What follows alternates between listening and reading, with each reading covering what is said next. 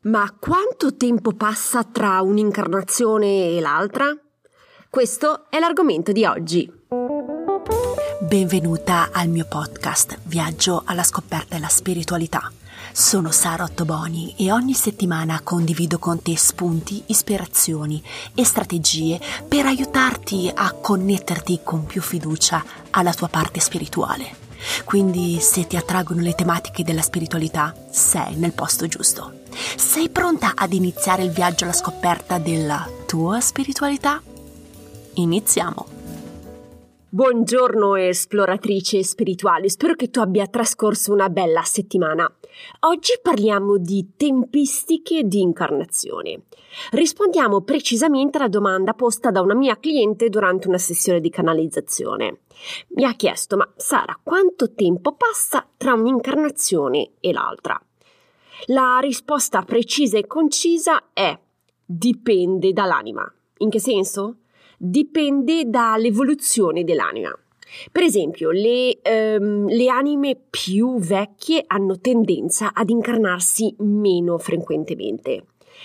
Essendo anime più evolute, si incarnano al momento che loro ritengono opportuno.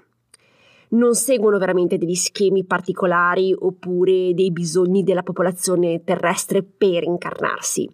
Seguono invece il loro proprio bisogno evolutivo. Per le anime più giovani la situazione è molto diversa. Le anime più giovani invece sono più interessati a incarnarsi velocemente. Questa tendenza è dovuta da due motivi. Vivendo più esperienze terrestri, le anime giovani hanno la possibilità di evolvere più velocemente. Quindi lasciar passare meno tempo tra un'incarnazione e l'altra è importante per loro e soprattutto per la loro evoluzione. Il secondo motivo è che la popolazione mondiale cresce ogni anno. Avendo più corpi a disposizione, le giovani anime possono incarnarsi velocemente e non hanno bisogno di attendere come prima. Perché non è stata sempre così la situazione durante i secoli. Eh? Eh, nel passato passava molto più tempo tra un'incarnazione e l'altra. Ma sai perché? Allora la popolazione terrestre era inferiore il numero di corpi umani era inferiore e quindi, avendo meno corpi su Terra, c'era più difficoltà per le anime di incarnarsi. Oggigiorno siamo quasi 8 miliardi di persone. Come puoi immaginare, non c'è nessuna mancanza di corpi. Però molte persone mi chiedono di conoscere le tempistiche delle incarnazioni passate. Allora, prima del 1000 d.C., le anime eh, si incarnavano all'incirca ogni 500 anni. Tra il 1000 e il 1500 d.C., i partecipanti di diversi studi americani in ipnosi regressiva hanno delineato che si incarnavano ogni 200 anni. Nel 1700 e nel 1800 la frequenza è aumentata uh, a una volta ogni 100 anni. Dopo il Novecento i partecipanti invece hanno condiviso che si incarnano più di una volta ogni cento anni. Ma come puoi sapere quando è stata la tua penultima incarnazione? Beh, chiedi direttamente alle guide spirituali. Solitamente per questa situazione particolare ti consiglio di chiedere direttamente alle guide attraverso l'utilizzo del pendolo. Se vuoi approfondire questo metodo, ascolta la puntata numero 31.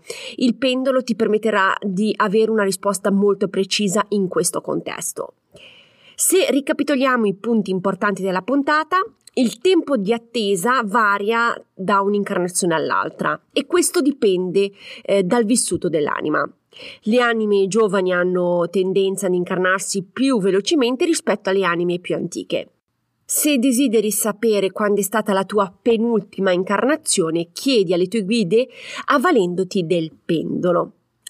Spero che questa puntata ti sia stata utile. Se hai delle domande, non esitare a contattarmi in privato. Hai tutte le informazioni nella didascalia della puntata. Iscriviti inoltre alla newsletter perché ogni mese condivido delle informazioni esclusive e gratuite solo ai membri della newsletter. Anche qui trovi il link eh, nella didascalia. Se vuoi essere informata della prossima pubblicazione, abbonati gratuitamente al podcast. Infine, aderisci anche al gruppo privato su Facebook dove vado live in settimana. Trovi le informazioni anche qui nella didascalia. Mi resta che ringraziarti per la tua attenzione. Ti auguro di trascorrere una bellissima settimana e noi ci sentiamo martedì prossimo. Un abbraccio, ciao!